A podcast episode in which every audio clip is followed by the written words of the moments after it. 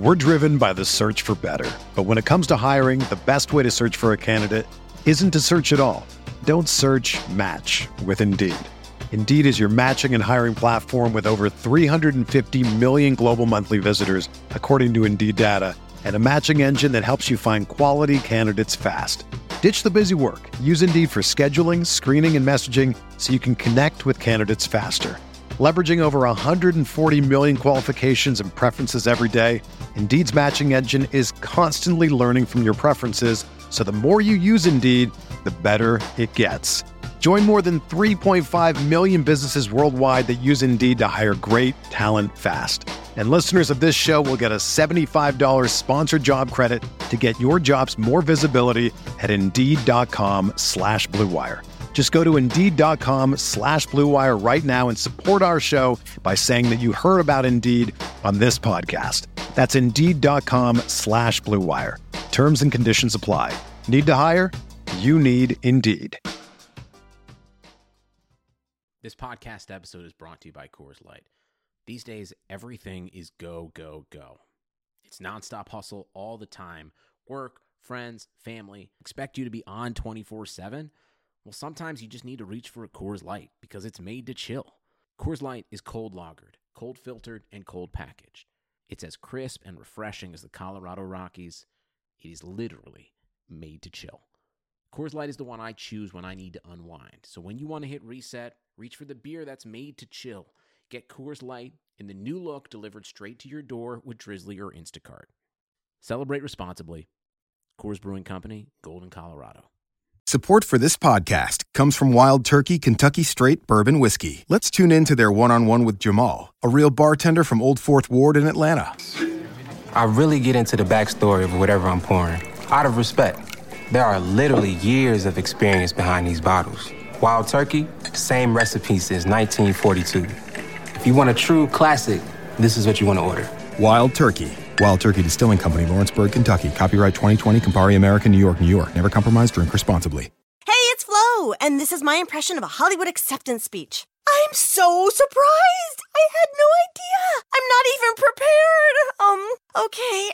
I'd like to thank the progressive discounts that got me here Safe Driver Multi Car, Paid in Full Multi Policy. This is just such a big moment. And did I mention that I'm surprised? With all kinds of discounts, Progressive helps you save. Oh, oh, oh, and I want to thank my agent and all my discounts agents because we all have the same agent. Don't start the music! Progressive Casualty Insurance Company. Discounts not available in all states or situations.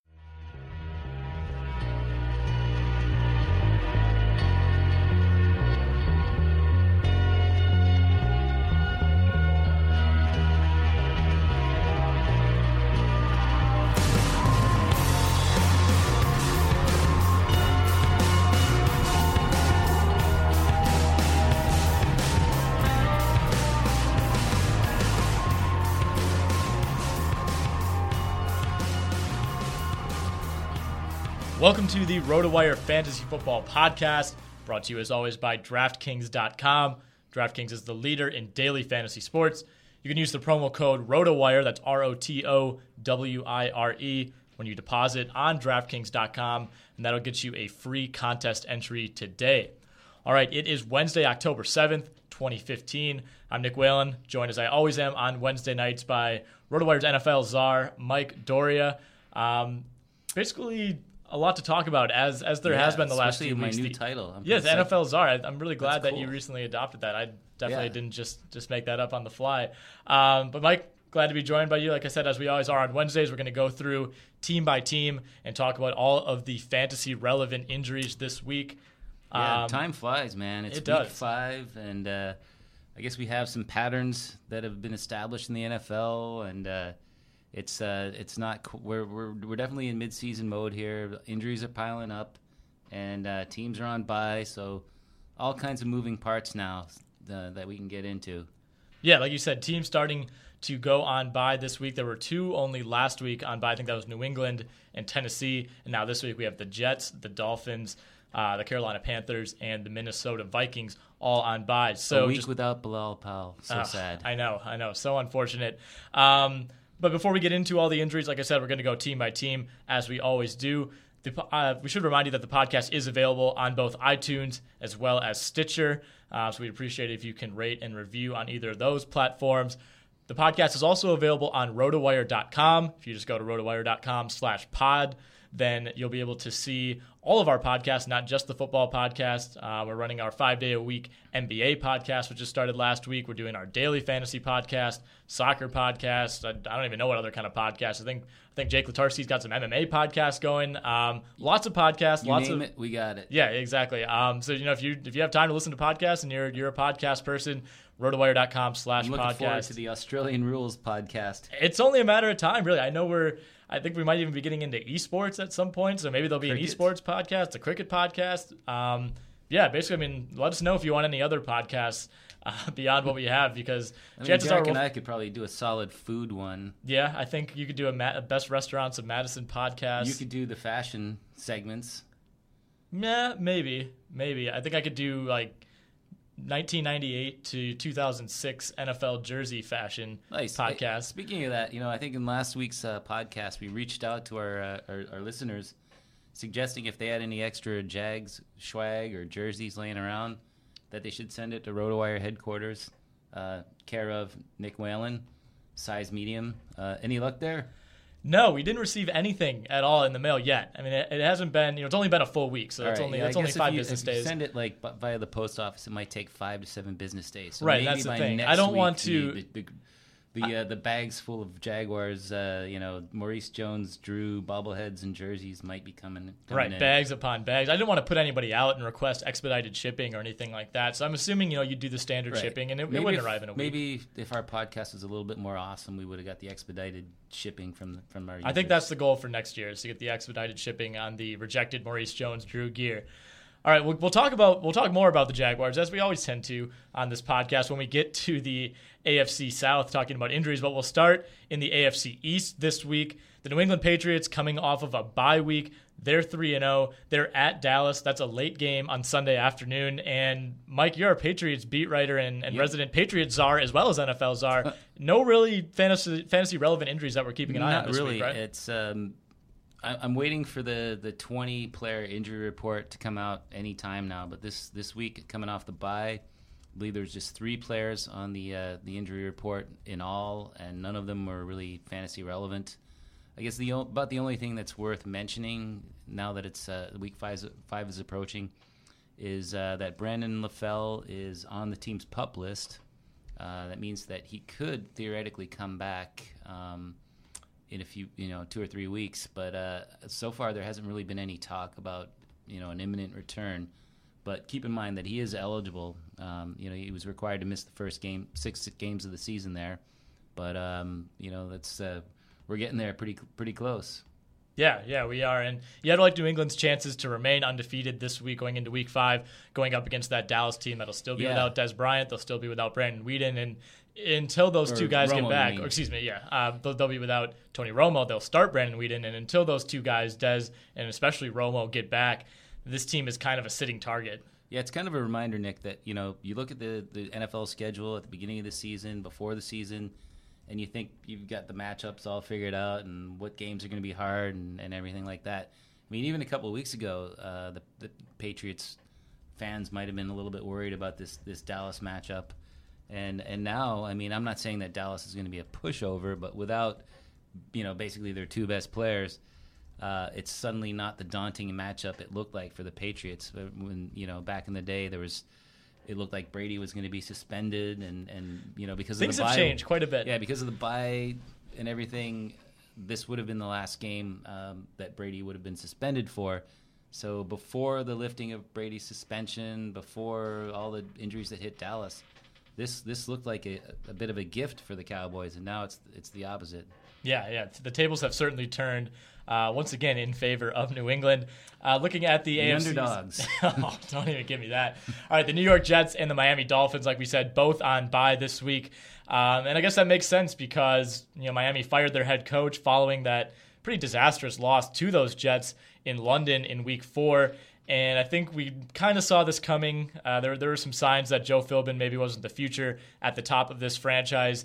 And there's really never a good time to fire a coach, and especially fire a coach in season. But if you're going to do it, you want to at least give that new coach the bye week to kind of get things in order and and prepare for the next game. Yeah, definitely. I mean, I'm not sure that uh, you know that's the way they had it mapped out, but like like like you said, it does it does give the team some you know additional time for uh, the transition, and um, yeah, I mean it's kind of a, a, bit of a haul there, you know, to uh, to head over to London, get used to the time change and everything like that, and uh, and then you know the, I guess the players get some well deserved uh, rest um, in the days after the uh, the games in London, and I, I believe there's um, I think I want to say week six, but there's uh, there's another one coming up pretty soon. Yeah, London. the Jags are in London. Uh, I think they, they recently signed a, a, an extension or some sort of contract to keep playing in London one game a year through I think 2020 or 2025. So yeah, they head to London later this season. I'm trying to see what week that is. I think it's uh, it's actually later in October, October 25th. Yeah, they technically host Buffalo, um, and what's a home game for Jacksonville, but that one, like you said, will be played in London as part of the yeah, NFL's. You, you gotta initiative. like that. Uh, 9:30 Eastern uh, kickoff time, unless you're doing the RotoWire inactives, in which case that that means getting up pretty early. But uh, it is a little bit of bonus early morning uh, or early football for football fans. Um, you know, in any time zone over here, and uh, you know, it, it, doesn't look like those games are going away anytime soon. Yeah, yeah, I think it's uh, you know one of the NFL's top priorities right now to, to keep expanding the game, and you know, London certainly has the infrastructure from a, a stadium standpoint to handle that, and. I mean, even though if you maybe you're not sending the top quality teams over uh, in the Jaguars, it, it, still it's still a way to get that get that exposure up overseas. Yeah, there's a, there's like a bit of a talk that uh, that London may sort of co-host an NFL franchise. You know, like with one of the, one of the I don't like that. struggling teams uh, might you know punt half of their games to to the London uh, audience. Uh, yeah, it's uh, you know theoretically it's an interesting idea, but you know like how does that make the fans of let's just say they picked Tampa Bay or something to split it? with uh, you know uh, what do you, what do you feel like if you're a Tampa Bay fan? Yeah, I don't think I think if you're going to do that, and then we're getting a little bit off topic here, I think, but if if you're going to put a team in London, it has to be a London-based team. I don't think you can go half and half. You know, what, do you, the Tampa yeah. Bay slash London Buccaneers? I don't know. I think I think you have to commit to it if you're going to do it, and I, I think obviously that's a, a long ways away uh, from becoming a realistic possibility. But it is something that's been discussed now for a couple years, and I don't think it would be super surprising if five or ten years down the road, you know that that kind of that talk gets beyond the the just talk phase, and, and, and it's certainly possible that the NFL could expand outside of the United States. All right, finishing up the AFC East, we'll talk about the Buffalo Bills. They're at Tennessee. Yeah, a lot going on there. Yes, quite a bit going on there. Percy Harvin did not practice on Wednesday. He's still dealing with his usual hip yeah, injury. Yeah, that's that's kind of a um, you know they list him as D, uh, did not practice hip, but uh, you know that's uh, that's kind of a maintenance thing, I believe. Yep, uh, Percy Harvin, you know, a guy that's always seemed to be banged up, and not a surprise to see him on the injury report. LeSean McCoy and Karlos Williams, so Buffalo's top two backs, both did not practice on Wednesday. Both very much questionable heading into Week Five. McCoy, of course, did not play last week against the Giants, and that loss. Karlos Williams rushed for 40 yards on 18 carries he went down with a concussion in this game. So if neither of those guys were able to go, all of a sudden we're looking at Boobie Dixon maybe stepping in as a starter for Week Five. Yeah, it seems like um, it's unlikely that either of those guys will play. I mean, Coach Rex Ryan has you know held out a hope that maybe one of them might play, but there's been talk that McCoy might miss multiple weeks. Um, of course, Dixon has the concussion. Neither practiced today. Um, if I had to guess, neither will play this Sunday. That leaves it up to Dixon. He had a couple catches uh, last week for 20 yards, no carries. But you know, it's it's week five, and if you you're scrambling for a running back, uh, you know, either because you own one of those Bills guys, or you know, um, it's a, a bye week for one of your starters, then I would say you know be aggressive in obtaining uh, Dixon this week because he'll probably get you one start, maybe even more. Yeah, absolutely. I think he'll be at the top of a lot of people's FAAB bids earlier this week. All right, moving to the AFC North. Did we uh, did we mention Sammy Watkins there? Oh, we did not mention Sammy yeah. Watkins. Good catch. He did not practice on Wednesday with a calf injury. Uh, a guy who's been obviously banged up pretty much since week one. Did not have a catch in week one. Um, was pretty quiet uh, against Miami. Just two targets in that game for 39 yards. Did not play last week. Um, I mean, do you really have a, much of a feel on what his status is heading into Week Five well, at this point? You know, he didn't practice today. The team's not prepared to rule him out. Um, I think uh, they, they, they signed uh, Denarius Moore uh, a couple days ago. That that might be a hint that they're still concerned about Watkins' uh, status. Um, that's 50-50 at best, and I, I would lean a little bit towards the negative side of that. But it is only Wednesday; things could look up on that front. But I'm not especially optimistic about that. All right, now we'll actually move to the AFC North. We'll start with Cincinnati. They probably get their toughest test of the season uh, as they enter Week Five undefeated. They'll host Seattle. That's a noon game on Sunday. Jeremy Hill was limited at practice on Wednesday. He's been kind of splitting time with Gio Bernard a little bit more probably than most people thought this early in the season. Um, in the last game, Gio Bernard, 13 carries, 62 yards, and a touchdown. Jeremy Hill, just nine carries for 40 yards. Neither really factored into the pass game a whole lot. Is this a situation that you're looking to avoid just because they both kind of detract from each other's value? Well, somehow in all the leagues that I've been that I'm involved in, I, I managed to avoid owning either of those backs, and now I'm kind of happy about that because uh, Jeremy Hill just hasn't, uh, you know, dominated the target, uh, the, uh, the the carries quite as much as I expected. Now, I don't expect that necessarily to continue all year, but at the moment, you know, when whenever there's any sort of timeshare, it's not my favorite thing or any fantasy owner's favorite thing in either season long or daily leagues. Um, at a certain point, though, I mean, when when you know the weather gets crappy and and they just need someone to grind out the tough yards, it's, Hill's the guy. But uh, he's a little tough to own at the moment. The limited practice today doesn't really concern me too much. I haven't really heard anything about him possibly missing the game. Uh, we'll, we'll, of course, you know, either via the podcast or via the you know injury reports that we put out on the site, we'll let you know if uh, that changes. But uh, I, I, don't think he's in any danger of uh, missing this game. You know, in, in this tough matchup here. The Pittsburgh Steelers, they're at San Diego on Monday night. They, of course, played the Thursday night game against Baltimore, a tough way to lose there, which kind of started a I don't know if it was a domino effect, beginning with Josh Scobee missing a couple key kicks for them in that Thursday night game, but a very, very tough week to be a kicker in the yeah. NFL in week four. Guys on other teams got cut too. Yeah, there, there's a lot of some kicker churn and just some kickers uh, maybe on some short leashes there. But uh, yeah, with uh, with the Steelers, um, I mean, uh, Markus Wheaton got injured in that game, uh, and it'll be interesting to see how he shows up on the injury report. But probably more germane to uh, Markus Wheaton's situation is that Martavis Bryant is uh, eligible to come back this week. So his little four-game window of uh, you know being useful with Big Ben, and then of course that closed when Big Ben got hurt a little. But yeah, Wheaton um, didn't really develop a rapport with Mike Vick, and uh, Bryant's back.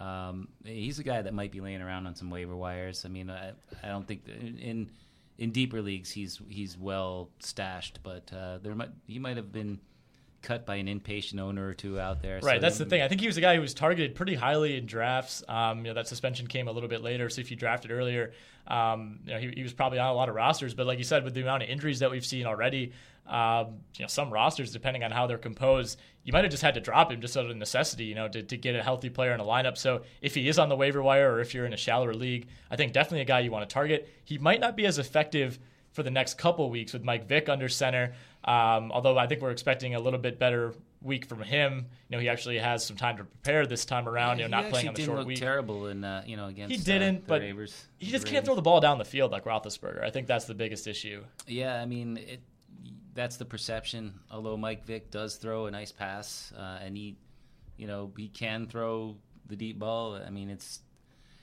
it's it's hard to like uh, generalize about Vick's game because he's not the quarterback that, that people really remember. You know, the, with the you know the the tendency to, to run a lot and everything. And, and even though he can and still has mobility, he's just not as explosive as he used to be.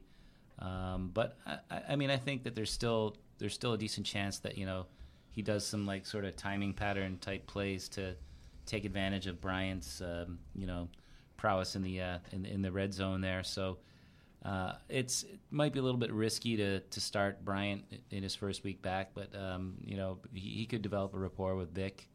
Um, I mean, Antonio Brown. I mean, I'm not you know saying that he doesn't have a great rapport with Vick, but he wasn't he didn't come up very huge against the Ravens. Uh, obviously, you can't bench him, but it'll be interesting. It, it'll be interesting to see, you know, what he does in his uh, second full game there with Vick. Yeah, I was going to ask you about Brown, and I don't. I agree with you that you can't bench him just because of how productive he's been. I mean, coming into that Thursday night game, he had 35 straight games with at least five catches and 50 yards. I mean, it literally, it literally doesn't get any more Yeah. dependent for that. And he still had five catches in this game, only ended with 42 yards on nine targets. And like we said, that kind of comes from the product of Vick just you know checking down a little bit more, not looking quite as much down the field as Ben Roethlisberger, and just not being comfortable in this offense. So I think as Mike Vick gets more comfortable, you're going to see Antonio Brown return, maybe not to the same production that we're used to with Roethlisberger under center, but at least a little bit closer to that. So not a guy you probably want to be benching unless you have some very strong options behind him. Yeah, and Le'Veon Bell wasn't wasn't really hurt by the uh, the, No. the change at quarterback. He, He was got- hurt by the play calling, I think, more than anything. Yeah, but you know he's going to get the ball as you know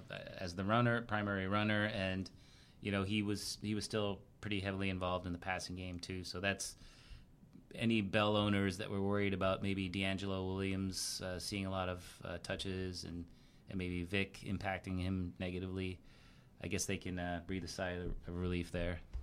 All right, the Baltimore Ravens, they host Cleveland in an intra-division game at noon on Sunday. Crockett Gilmore did not practice on Wednesday. Jim Harbaugh called him week to week, which usually is not the most promising designation uh, just a few Yeah, days before Turns game out Jim day. Harbaugh is not really big on ruling guys out, even when everybody thinks that those players are not going to play. So, in the um, in in Gilmore's uh, case, um, you know, Harbaugh said, yeah, maybe maybe he'll play this week, but I, I wouldn't count on it.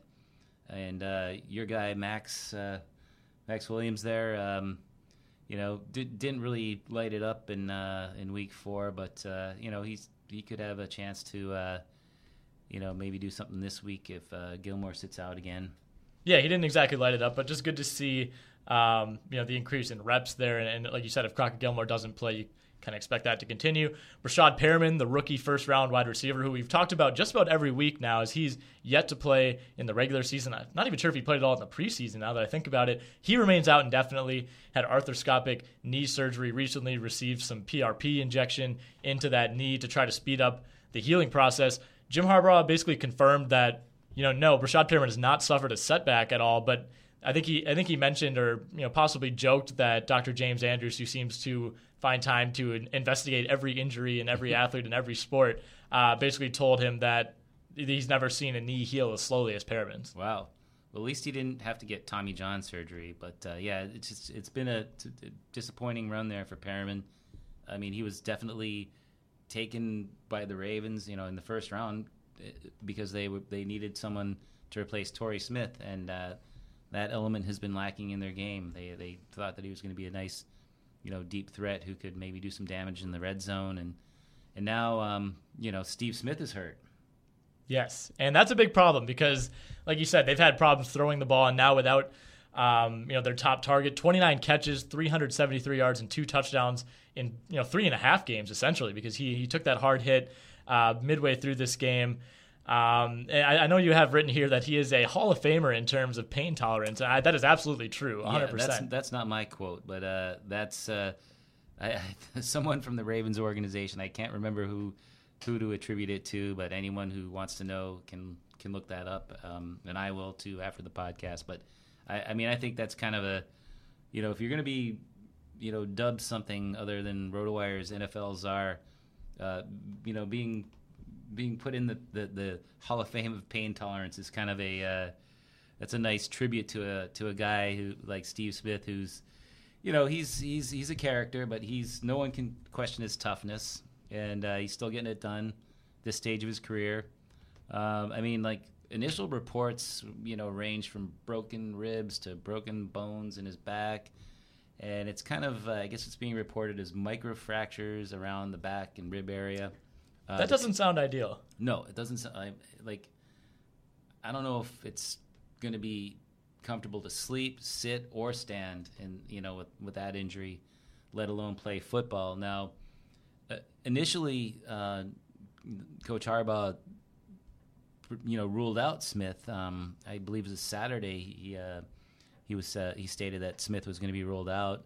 Uh, the team referred to him in a statement uh, as week to week, And now Harbaugh's backed up a little bit from that stance, saying that well he's not officially ruled out, but there's there's like no chance that Steve Smith is playing this week. And yes, he is week to week. Um, again, he's such a tough guy. Maybe the Ravens' next game, it's a possibility, but I wouldn't count on it. Yeah, I think maybe he'll want to play. I think he'll probably do everything he can. We'll have to watch if there's a, a number 89 Steven Schmidt or something out on the field who looks bears striking resemblance to Steve Smith. But uh, yeah, like you said, right now, any, anything dealing with fractures in backs uh, probably doesn't indicate a great chance of playing in Week Five. Yeah, and if you're looking for some Ravens to uh, benefit from, um, you know, Perriman's lingering injury and now Smith's new one, I guess Kamar Aiken. Um, he's a guy that was probably available in a lot of leagues, and if you're scrambling, why not? Uh, I don't know about Marlon Brown. They traded for Chris Givens. It's probably going to take a take a take a take a speed, but yeah, that's not what they had in mind um, when they drafted Perriman. When they let Torrey Smith go, that's for sure. All right, finishing out the AFC North. The Cleveland Browns, they're at Baltimore, as we just said. That's a noon game. Robert Turbin was limited at practice on Wednesday. Duke Johnson practiced in full. However, he came in with an ankle injury. Johnson had nine catches for 85 yards and a touchdown in last week's game. Um, I mean, what are you expecting from this? What kind of workload uh, from Duke Johnson, and how do you see this Cleveland backfield kind of shaking out heading into this week? Well, you know, initially uh, this morning, um, the Cleveland beat writers uh, sort of flagged that um, Duke Johnson had an ankle injury uh, on the uh, the pre-practice injury report. It turns out that he practiced fully so that pretty much says that he's going to be fine for this game. Obviously, he did did a nice job in the passing game uh, with the nine catches for 85 yards, including the TD where he lined he lined up wide and you know essentially was he's the best receiver they had all year. Um, that that's more of an indictment uh, to the wideout core than than maybe um, you know that he's going to be game planned as a as a, as a wideout on a, on a weekly basis. But uh, you know, he had eight carries, 31 yards. Isaiah Crowell is still around. Um, I mean, I think all along when Duke Johnson was drafted, people expected him to get like a slice of the uh, the, the, carries and then contribute in the passing game, kind of a I don't know, like a Shane Vereen with, with more carries or something like that, or or a lesser version of Gio Bernard or something like that. Um, I still think that Crowell is going to uh, you know get some of the early down carries eventually Turbin could uh, you know muddle that situation even further. I mean, last year the Browns were constantly changing gears on starting running backs and going with a hot hand and all that. So in terms of Johnson, I, I like what I've seen. Uh, your best bet though is to own him and use him in uh, PPR formats.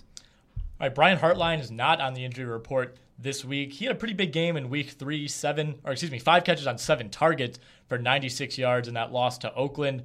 Um, but then against San Diego in week four, just one catch on one target for yeah, seven yards. So not a guy you can really game. trust. Yeah, he did get a little banged up. And uh, the initial reports were that he was going to miss practice on Wednesday. And then, according to the NFL media site, according to the Browns official site, unless it's a typo, he is not on the injury report. So we'll let you know again, either on the site or in the next podcast if that changes at all. You can text Mike Doria directly if you need updates on Brian Hartline yeah, wiki, we can wiki Googlepedia me or something like that. uh, yeah, and uh, you know, Travis Benjamin, Gary Barnidge, uh, six catches last week, and uh, those are the guys that are sort of uh, getting it done uh, in the pass catching realm. you know, other than Duke Johnson, Dwayne Bowe, still doing nothing. Um, yeah, Gary Barnidge you own any ownership in Gary Barnidge? No, unfortunately, I did not get in on the Gary Barnidge sweepstakes this year. Back to back six catch games, and uh, you know it's uh, he's it's, the real deal. I guess so. All right, let's move to the AFC South. We'll start with Indianapolis. They took care of Jacksonville. I don't know if take took care is the right word. They they didn't lose against Jacksonville uh, in Week Four, and it was a very ugly game. Yeah, well, at least it wasn't like decided by like something random like missed field goals or anything like that you know this is a touchy subject. Mike. Uh, if, if, anybody listened to the Monday podcast with Derek, I think I already spoke my piece uh, on this Jaguars team. I'm obviously not thrilled about it. I don't think many Jaguars fans are. Two late missed field goals, both of them would have been game winners by Jason Myers.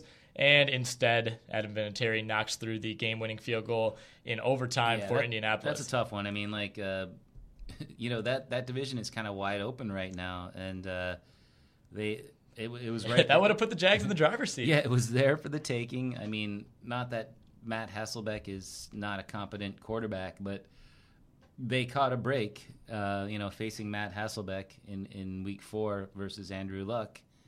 And they they played well enough to win. And, you know, a couple missed field goals later, um, the, the, the chance at uh, looking at the standings or opening up the paper and Monday morning and seeing the Jags top the standings gone.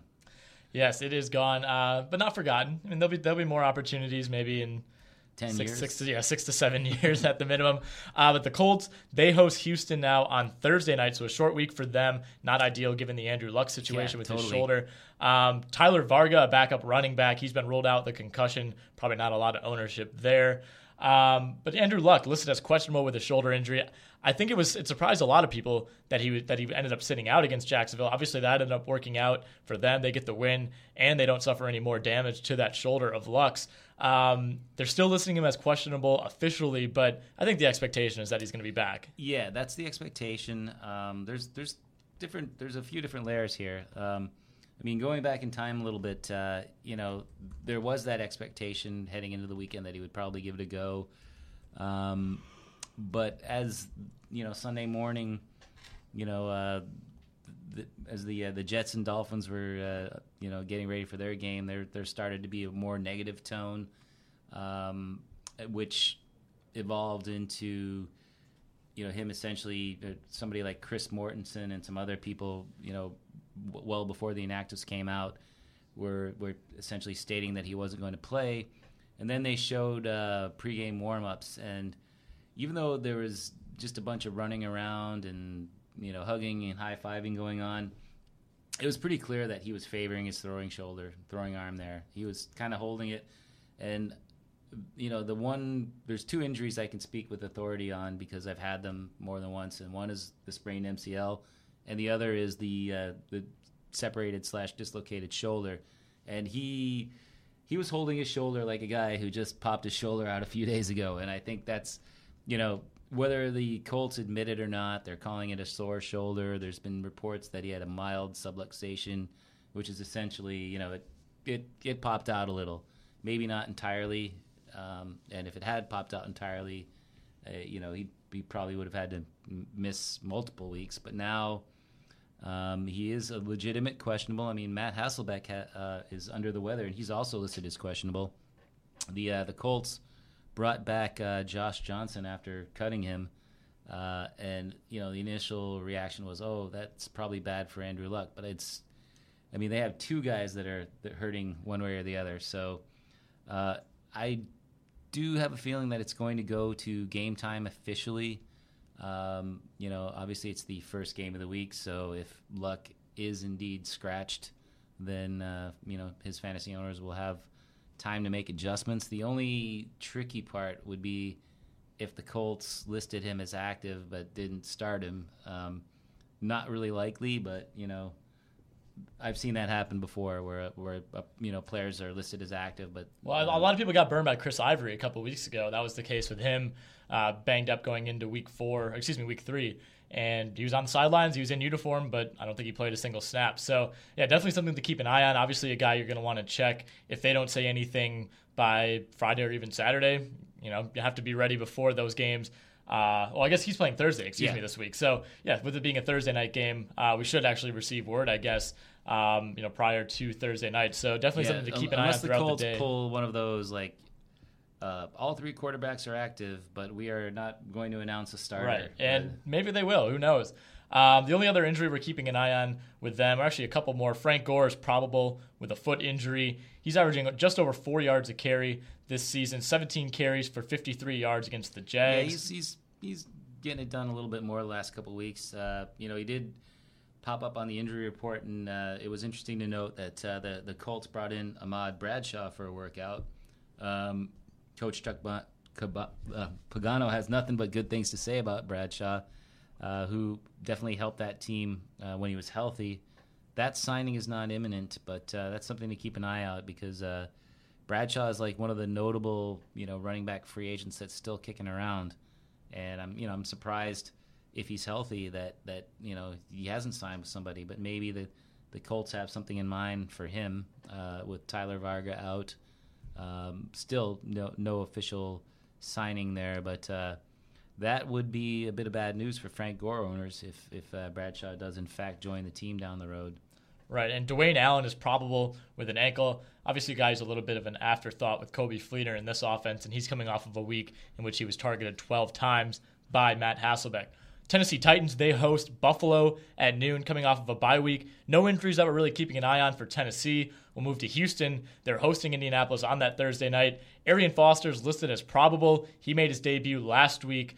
Just 10 yards on eight carries for him. Uh, a pretty mild day by his standards and by any running back standards, really. And this is kind of the the theme that we've seen with these type of guys. Todd Gurley had a very he might have had the exact same output actually in his debut. He was eight for nine, eight for nine, eight for ten. So you know, just yeah, we were kind making of fun of his line resembling a, a decent kicker. Oh yes, that's right.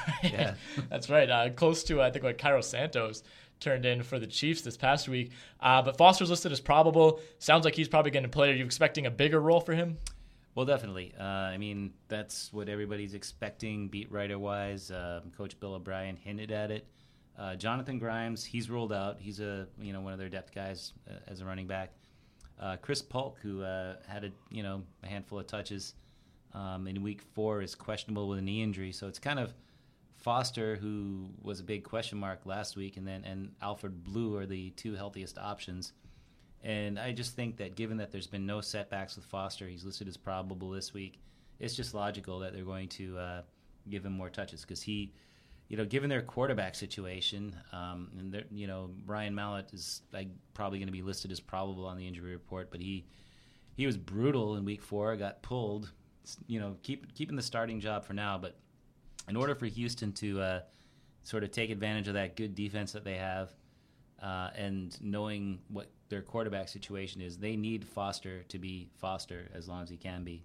Yeah, absolutely. And this this quarterback situation has been a mess. This is a Houston team that was down 42 to 0 at one point to Atlanta last week. So they're throwing the ball quite a bit just because of the situations that they've been in with that defense allowing so many points. And yeah, I think that's been Yeah, the I mean, story as well. That defense just hasn't been as good as people expected. Yeah, I mean, like I, I just said, you know, they're they're good defense and everything, but uh, yeah, obviously it was it was terrible in week four. But you know, you you would have to think that if the offense sort of kicks in and J.J. Watt just starts doing everything like he like he's capable of, the uh, the Texans, you know, defense will at least stabilize to the point that they're closer to what people thought they were before the season when uh, you know, pe- people were making their fantasy drafts, it was either Seattle, Buffalo, or Houston were, were typically the first um, few uh, team defenses taken in fantasy drafts. So, yeah, just a lot of disappointment there. But uh, you know, Foster,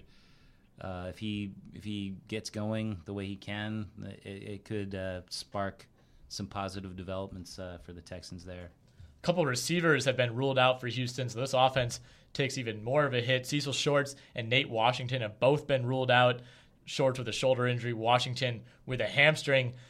Not a lot to like beyond DeAndre Hopkins as far as Yeah. options in this receiving corps. Hopkins coming off of a game in which he had nine catches for 157 yards. He's really established himself. Well, as mon- as much as I like, you know, have, have enjoyed uh, the occasional Cecil Shorts good game, he's he's a guy that's been hurt a lot over the years. Nate Washington um, kind of sticks around, you know, did some stuff with the Steelers, the Titans, and yeah, and he's kicking around now. Um, they're not like elite guys by any means.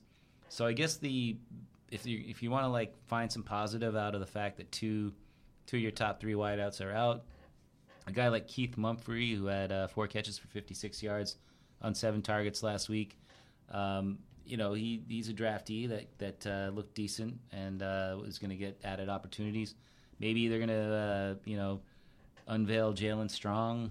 Uh, you know it's it, it gives some of these young guys a chance uh, to to show what they have. So that's either a recipe for disaster or some sleepers are going to be unearthed.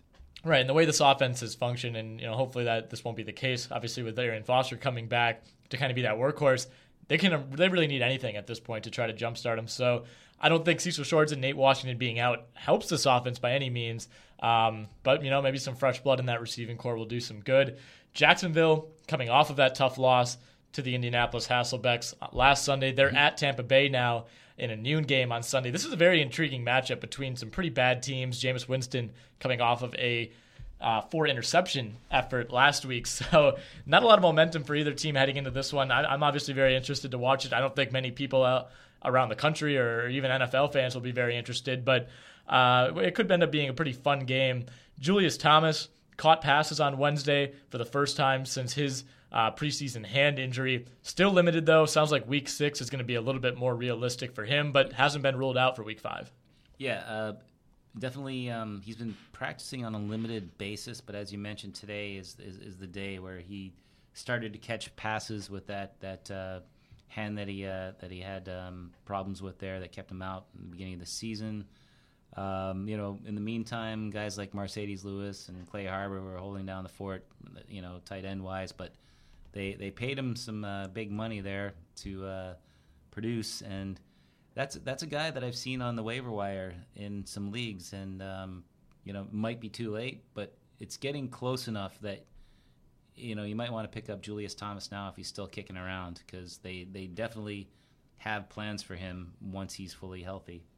Yeah, absolutely. A couple of receivers appearing on the injury report. Allen Hurns did not practice. He's coming off of a big game 11 catches for 116 yards on 16 targets with a touchdown. And Marquise Lee still not practicing. Surprise, surprise there. Uh, the hamstring is still bothering him. He didn't play last week and is, you know, as of right now, looks like he's on pace to sit out again in week five. But we'll see on both of those guys later in the week. Yeah, I mean, I, I think that uh, Lee, you just don't play him until he has a big game. If that ever happens, maybe it will. But yeah, you're not putting him in your lineup until until that occurs. And the, the nagging injuries are, you know, it's it's problematic. Uh, you just, you know, you, you, you followed his career and and, and you and you, you write the updates week after week. Jaguars injury report. Uh, Hurns, um, you know, he he did, he did have that big game. I think that probably by Thursday he should be limited, and then I'm if I had to guess his trajectory, it would be probably that he ends up being listed as probable by the end of the week. So, not super concerned about his missed practice Wednesday. If he misses practice again Thursday, well, then that's a different story. But yeah, he did have that nice game, lots of targets. So uh, he, he's a guy that uh, you know people continue to overlook, but he he, he outperformed Lee obviously um, this season, and then you know Allen Robinson last week. Yeah, absolutely. Um, Marcedes Lewis, another quick note for the Jags, did not practice. He uh, emerged from Sunday's loss with an ankle injury. Not really sure what the severity is on that quite yet, but a name to monitor. This might really be the last week that he has any fantasy utility, and and that that might even be generous. He had his first catch of the season. He finished with five catches for 40 yards, so a decent output from him against the Colts, but just hasn't been consistent enough to really trust. And Clay Harbor's actually been sucking up some targets as well. He had four catches for 31 yards so you last put, week. Put those numbers together. You have an average tight end. You, you have a useful fantasy tight end, and I think that uh, that is the sort of return on investment that they would like uh, from from Thomas when he finally does come back. All right, let's move to the AFC West. There's there's some uh, there's some other uh, injured Jags. Uh, oh, we, we don't need to touch on Denard Robinson. He's still out, sprained knee. Posluszny, he's an IDP guy. You're, you're, you're the one who's always hounding me for wanting to talk IDP guys. Oh, isn't he like the greatest tackler of all time? Or he might be. No, he's uh, he's a highly useful IDP. Uh, sounds like he's going to give it a go this week, maybe. But uh, if you own uh, the guy with that name who's so hard, to, like, can can you can, can you type that fast? Posluszny? Yeah. I could not for a long time, but I think I'm very close to the point now that I can. Yeah, well, uh, you know, there's a few there's a few guys out there like him and uh, Sean Lee from the Cowboys. Uh, you know, some some guys that are pretty, you know, high profile IDPs that uh, we need to pay attention to. Yeah, we don't we don't typically go too much into it, but yeah, he's he's he's an elite IDP. Come on, that's your guy. He is, he is. But I'm trying to limit the Jags talk. Um, you know, maybe punishing myself after after that Week Four performance. Well, AFC West. They did you the courtesy of having a rather extensive injury report, so that they did. You, leaving you. They forced me to, to rehash and relook at that box score. All right, AFC West, real quickly. Denver, they're at Oakland in a late afternoon game on Sunday. No injuries to keep an eye on for Denver, as has been the case for much of the year. Oakland, um, Mean, what are we looking at for them? Really, not too much there, on their end either. A few guys actually. Uh, Taiwan Jones was inactive uh, last week. Um, he didn't practice again today. Um, he had been listed as the number two back. Roy Helu got into the act a little bit with five carries last week, caught a couple passes, a TD. Uh, Michael Crabtree um, missed practice today. Um, I don't think that's a major concern there. Uh, he he left uh, Week Four's game briefly uh, with an ankle injury there. Was able to finish up, uh, but but definitely worth keeping an eye out. Latavius Murray, he was limited today. Um, that's probably nothing nothing to you know worry about too much there. But there's there's a couple there that uh, you want to track if you're uh, you know using any Raiders guys. But it's kind of kind of strange that um, you know Taiwan Jones and, and Roy Helu c- kind of comprise the uh, the backfield depth there in o- Oakland. You'd think at a certain point, you know, given that they don't really use Marcel Reece as a running back too often these days, that they might want to like scoop up one of those uh, free agent running backs there because uh, that's a it's a thin um, backfield there, especially with Jones banged up. Yeah, absolutely. That's very true. San Diego, they host Pittsburgh in the Monday night game this week. Malcom Floyd was a limited participant on Wednesday, just one catch for 20 yards for him in week four. Stevie Johnson, he had four catches and 32 yards in week four. He didn't practice Wednesday at all. He's dealing with a hamstring injury. So if either of those guys are limited or can't go, um, I mean, is Jacoby Jones that you're, you're a guy that you're willing to trust under any circumstances? No, he's hurt too. Uh, he is. I mean, the the, uh, the Monday night game, you're not going to get a full injury report from the Chargers or the Steelers until Thursday. But the uh, the Chargers are out there doing stuff today. Uh, and it was encouraging that Malcom Floyd, who who did suffer a concussion in Week Four, was out there at least in some limited capacity today. But um, he still needs to go through the protocol. Um, I would consider him questionable. Stevie Johnson did not practice today uh, with that hamstring injury. So those guys are a little bit iffy at the moment. Jacoby Jones hasn't played for a while, more of a return guy when he does come back. Um, Dontrelle Inman uh, three catches, 88 yards last week, including a 68 yarder. I'm not saying that he, he's a you know guy that you want to like rush to pick up, but um, if it turns out that uh, you somehow found yourself with uh, Floyd and Johnson as uh, one of your options last minute Monday night, I guess you could uh, you know grab Inman at the last minute if your your league allows for late pickups like that. And uh, one other thing to note uh, with the Chargers is that Antonio Gates is back, and um, Ladarius Green had a little bit of a chance to, uh, you know, make a name for himself. He uh, ended up getting some uh, concussion issues there. You know, he did produce last week, four catches, 53 yards, and a TD. But Gates is back, and presumably he's going to be the uh, number one tight end there for the Chargers. All right, the Kansas City Chiefs they host Chicago at noon as we finish out the AFC West. Albert Wilson was a limited participant and he's questionable to play. Did not play in Week Four at all. Um, is he, anybody else we're really looking for on, on well, this Kansas City I mean, team? Uh, the Albert Wilson thing, he wasn't really doing much in a starting capacity in any case. It, it, opened up the door for Chris Conley to, you know, do a little something. He had a couple catches for 53 yards on seven targets. Uh, Travis Kelce's listed on the injury report, but he was a full participant today keep an eye on it just in case you know there's a setback or something and he's limited or misses practice. But I don't think that Kelce's really in danger of missing this game. And as it stands, you know, you know, we keep on saying the same thing every week. It's it's him and Jeremy Maclin are the uh, the only two real, you know, in, interesting targets uh, in the pass catching game there. Uh, it's kind of interesting to note that Knile Davis didn't get any touches last week, and the uh, Charcandrick West had five carries for 17 yards.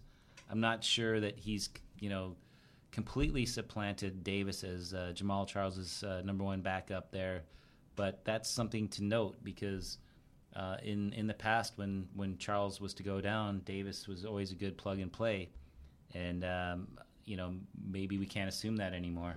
No, no, not quite so much. Fantasy football just got a whole lot more interesting. In week five, DraftKings will be hosting yet another Millionaire Maker event with $1.2 million going to first place.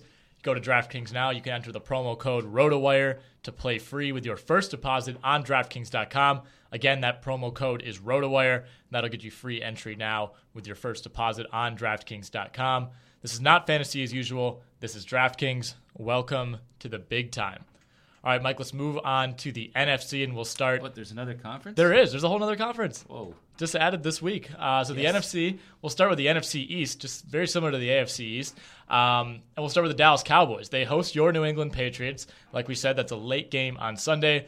Dez Bryant remains out, but Jerry Jones, who always seems to have his hand in medical matters, um, I'm not sure how qualified he is to do that, but this always seems to happen with, with situations like this. Jerry Jones says Dez could be back as early as week seven. The Cowboys have a week six bye. Um, so I think there's some hope that you know the surgery went well. The injury maybe isn't quite as severe as it looked. But and if you're the Cowboys, do you really want to rush Dez Bryant back?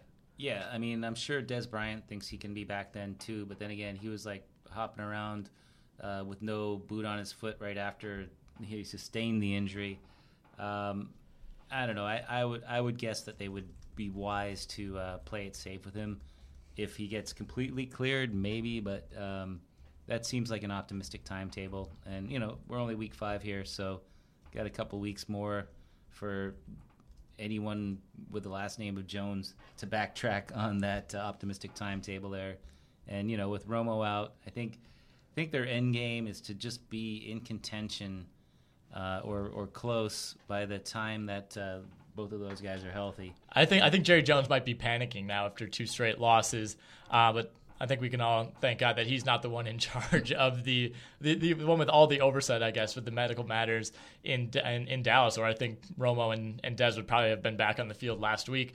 Uh, quick IDP note for Dallas: Sean Lee is expected to play. He suffered a concussion. A, a guy who's had a ton of injuries since coming into the league. He's another Penn State guy, Mike. So him him and the Puzz are are right up there, linked together when as those, on their those- field. yeah, those small white tackling machines. Just they just do what they need to do.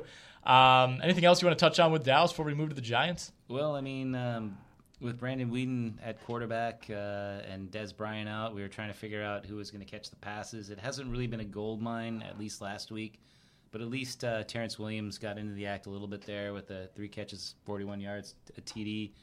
Cole, Beas- Cole Beasley, six catches, 62 yards. A little bit, little bit of PPR note there.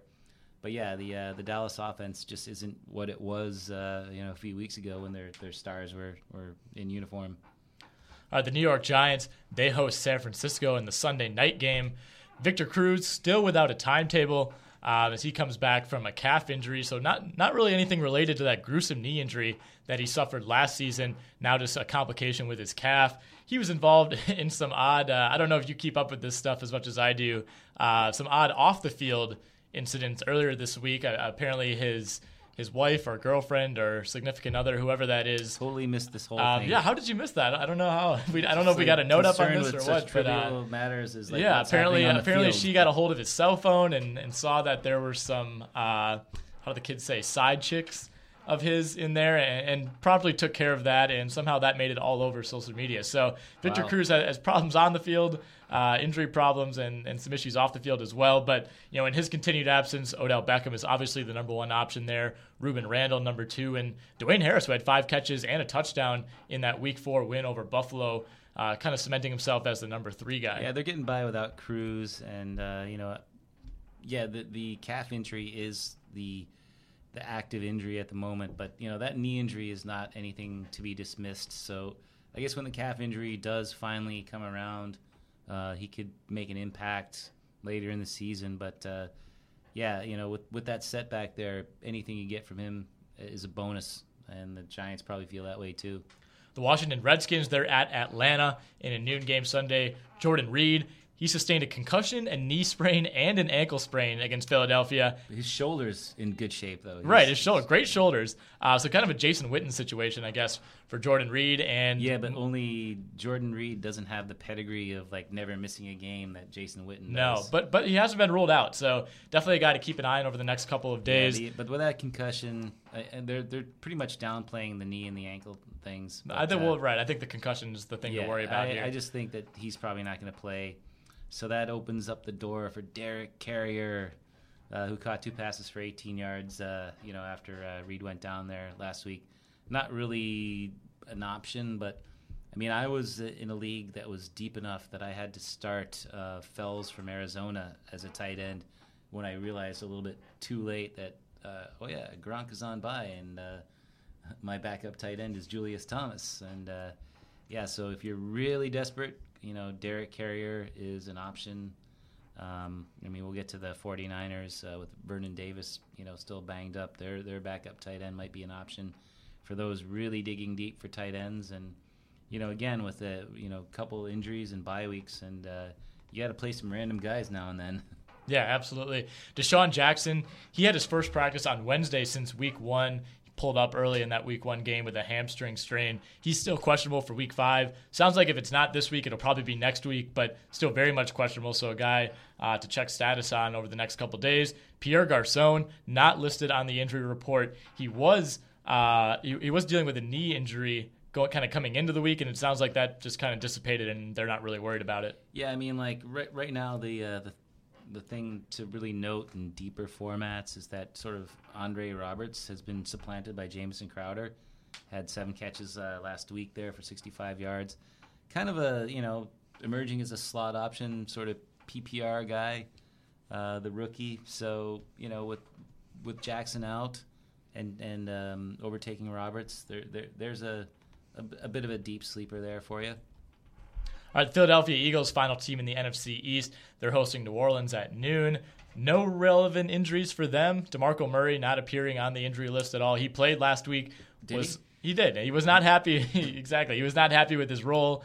Um, made that made that well known. But I think at the same time he did a good job of kind of being a distraction, but not being a distraction at the same time. You know, I think he I think he wanted to make it clear I, I want more of a role in this offense, but he also kind of backed off a little bit and said, you know, while this is what I want, I don't want this to be a huge issue and cause a rift within the team. So things still very much uh, you know being figured out with that Philadelphia yeah, offense. you know, and the, the the Cowboys' backfield is a slightly unsettled as well too. Um, Joseph Randle, um, there's talk of maybe him having been benched, which was denied by the team. But I mean, in hindsight, uh, the the Cowboys' decision to let Murray go doesn't look as terrible as it did maybe initially, uh, given his uh, slow start with the Eagles. Uh, not that uh, you know the Cowboys have it all together there in their backfield either, but uh, yeah, you, it, it's kind of a cautionary tale to like maybe not overpay a guy or, or you know after his career year, you know, especially one with some mileage. All right, let's move to the NFC North. Green Bay hosts St. Louis coming off of a win in San Francisco in week four. That's a noon game. Davante Adams did not practice. All Packers receivers that we care about are hurt. Yes, Davante Adams, he didn't practice. He's probably out at least another week. Green Bay has that week seven bye coming up.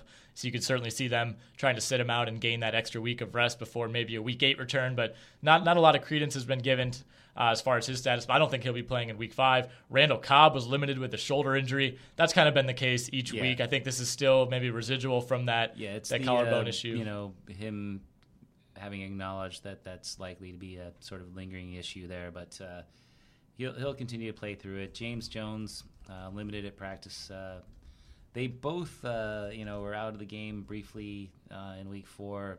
I don't think that either of them are candidates to to miss this weekend's action. With Adams mm, probably not going to be out there this weekend. Ty Montgomery, the rookie, didn't do much in week four, but you know he could be a bit of a sleeper this week if they incorporate him more in the offense, and that wouldn't surprise me if they did.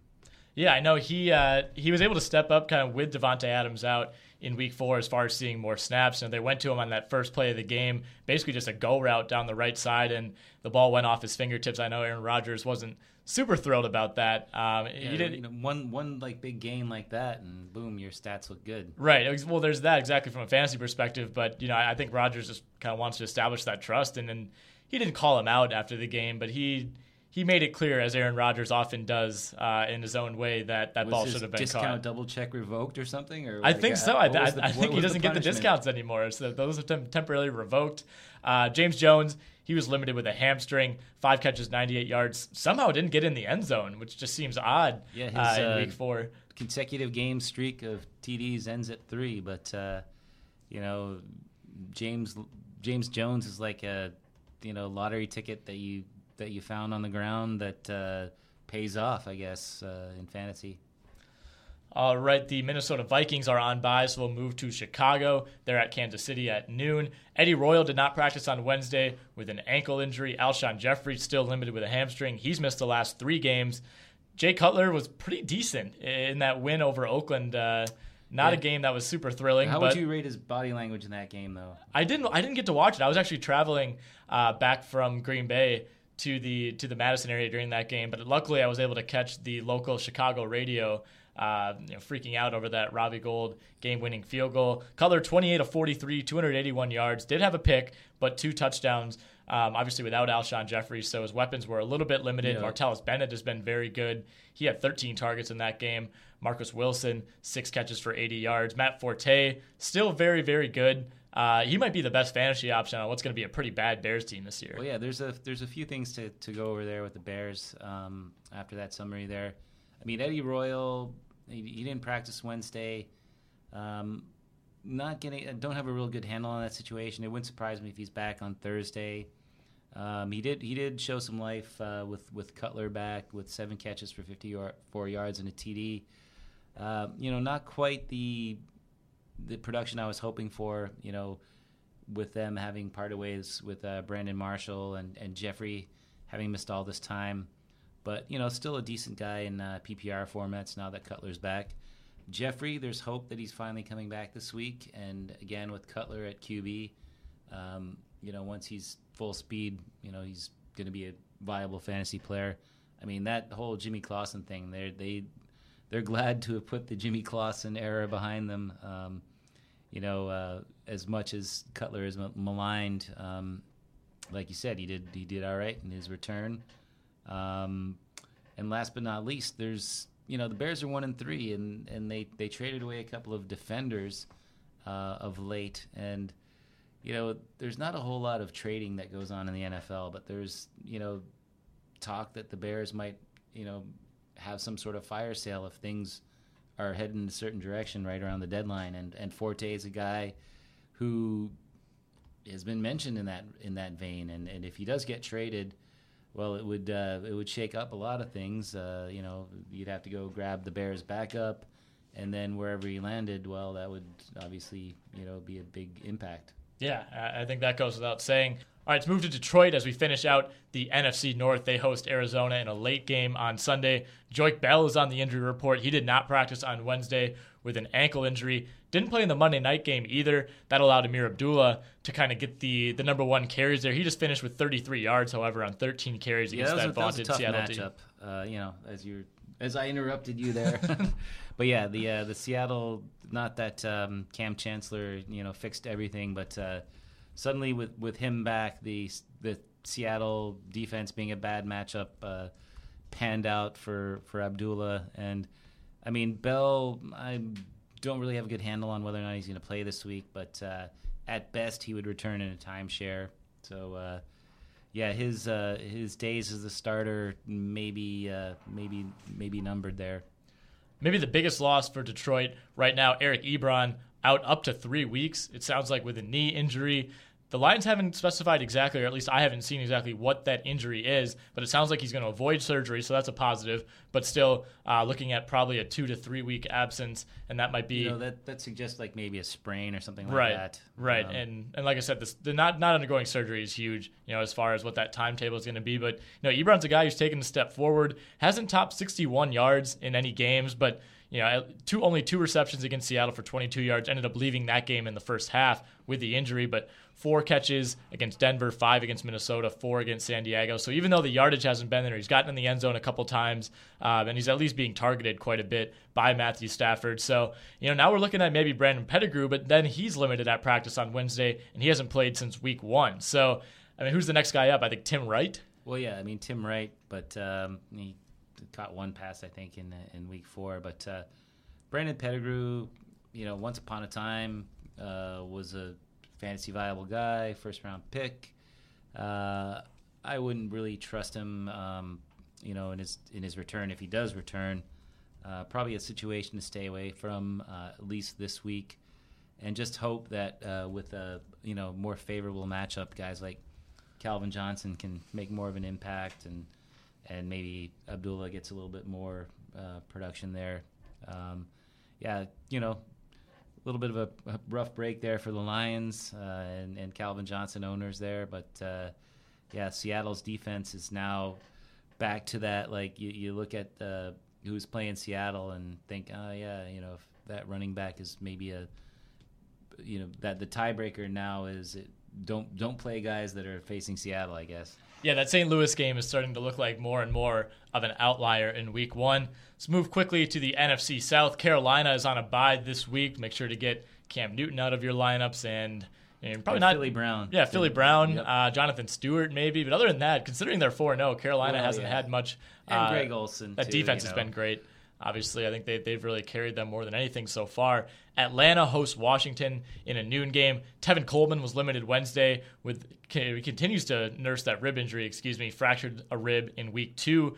Um, I don't think they're super concerned about getting him back, considering Devonta Freeman has six rushing touchdowns over the last two weeks. Yeah, I mean Tevin Coleman will will come back and earn some carries uh, when he is cleared to play. But yeah, there's obviously no rush with the way that Freeman has performed now two weeks in a row.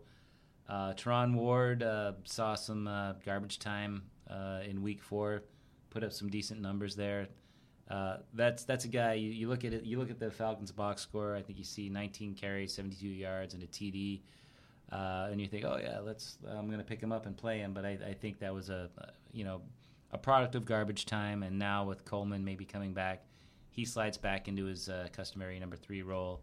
Just just pointing that out in case, you know, just you know, looking at the sheer numbers of like free agent points produced last week for running backs, and he's probably right at the top. So Devonta Freeman, like I said, three touchdowns in each of the last two games. Do you know who the last running back was to rush for three touchdowns in two consecutive games? Oh, like I'm supposed to know this? It was in 2006. So there's a hint.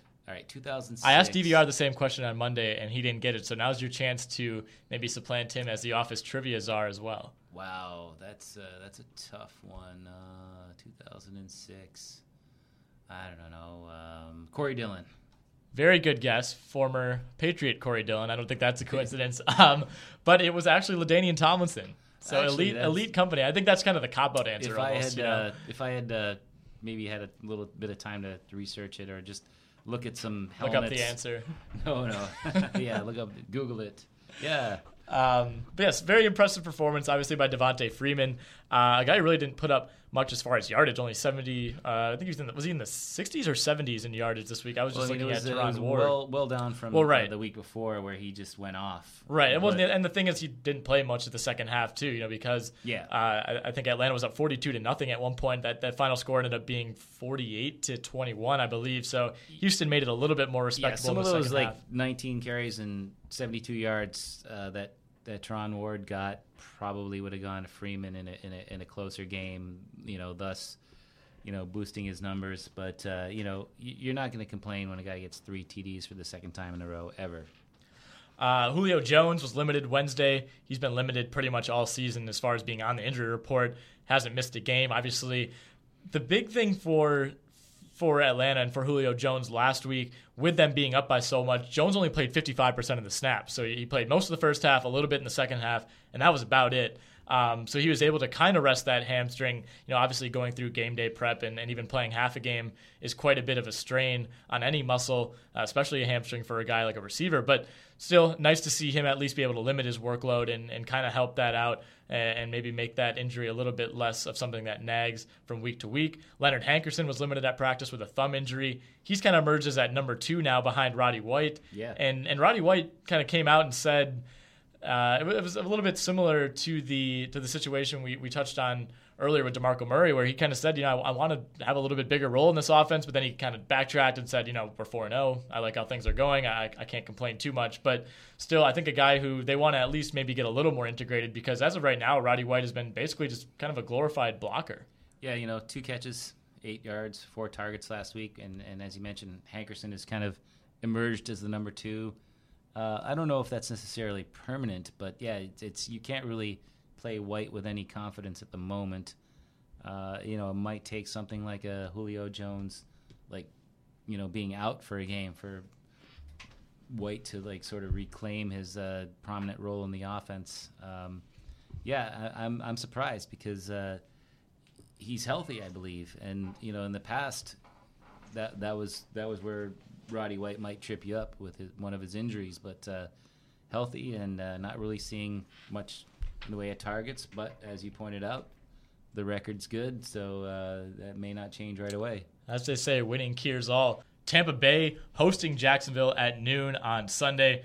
Austin Seferian-Jenkins really the only major injury that we're keeping an eye out for. Yeah, it looks them. like he's going to be. Uh, he's kind of the in the week to week phase of his injury here. So yeah, probably not going to be going this week. No, uh, and and in his place, Vincent Jackson, Mike Evans have really been sucking up most of the targets from Jameis Winston. I think that's just about what most people expected, and that would probably be the case even if Seferian-Jenkins was healthy.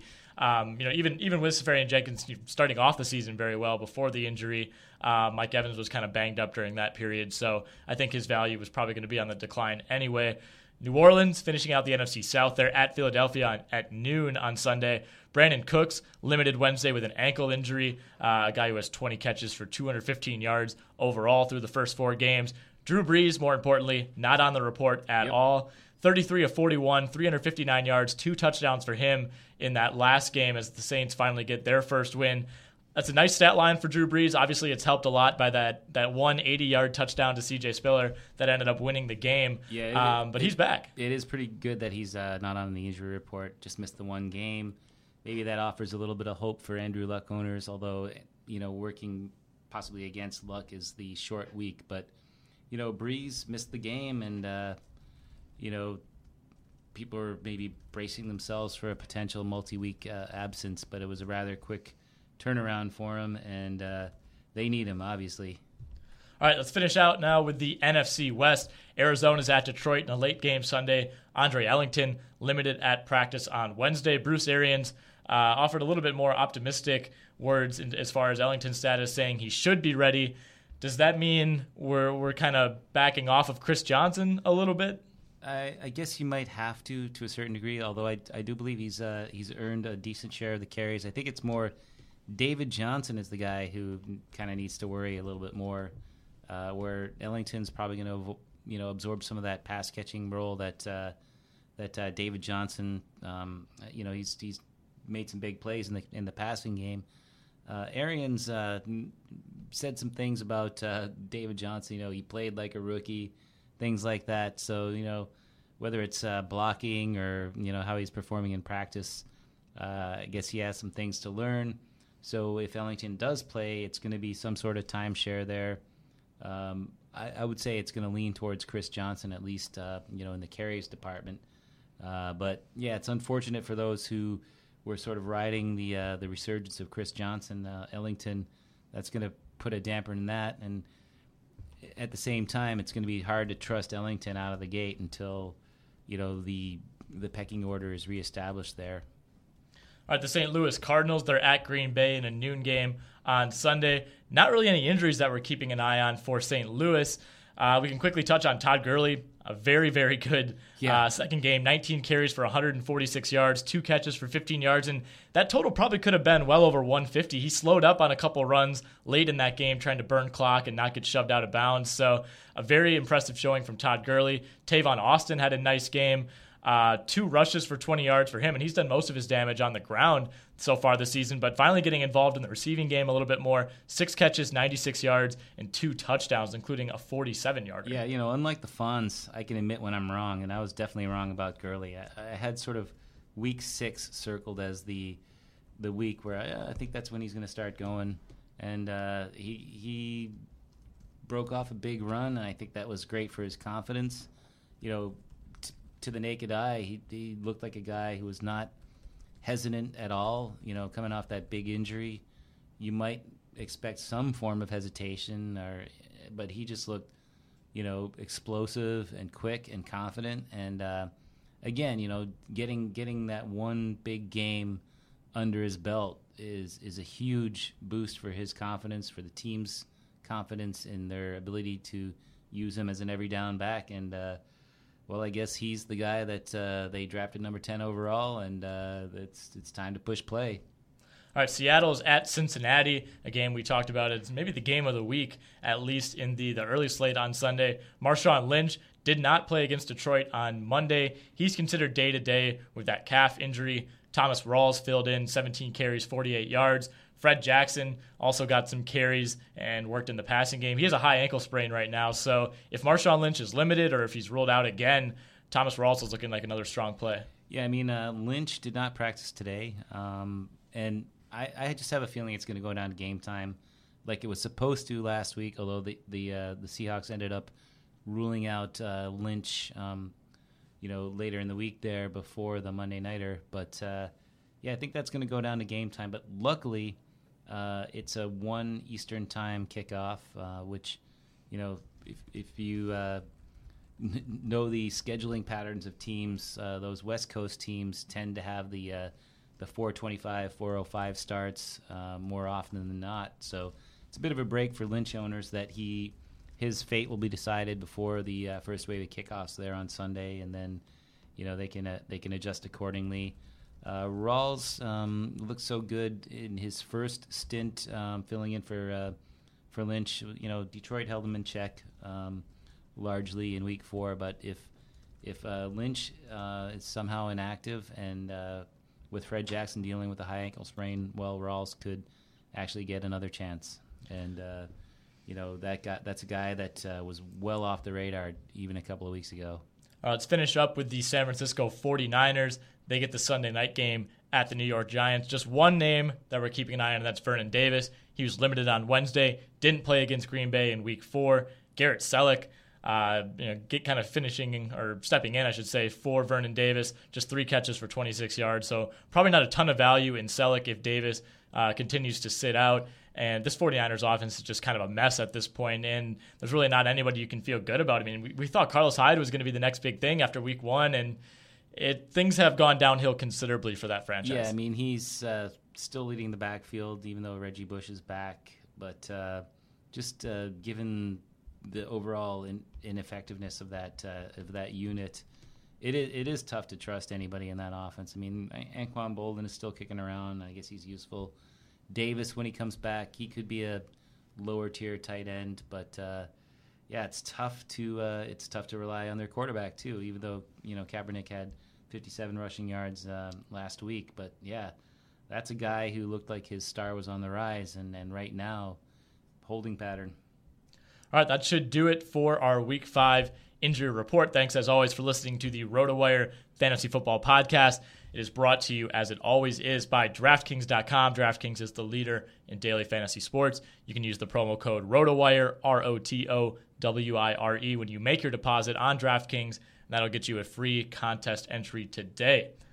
Anything else you want to touch on, Mike, before we head out? No, I think I, I think I made the uh, the plea for Jags swag uh, for uh, for this week, uh, and uh, yeah, just uh, good luck with all your lineups there. Make sure you check the inactives very closely for any late scratches, and because you don't want that statistical donut in daily or weekly lineups, and that's what we're here for at RotoWire. We we put that info out every Sunday morning up to the minute, and yeah, that's about it. That is about it. Like Mike said, good luck in all your leagues this week. Good luck in all your daily contests, uh, any kind of pools that you're in. Um, basically, good luck with anything football related as we move into week five. And off field stuff, too. And off field. Good luck with everything. Yeah. We're wishing luck all around.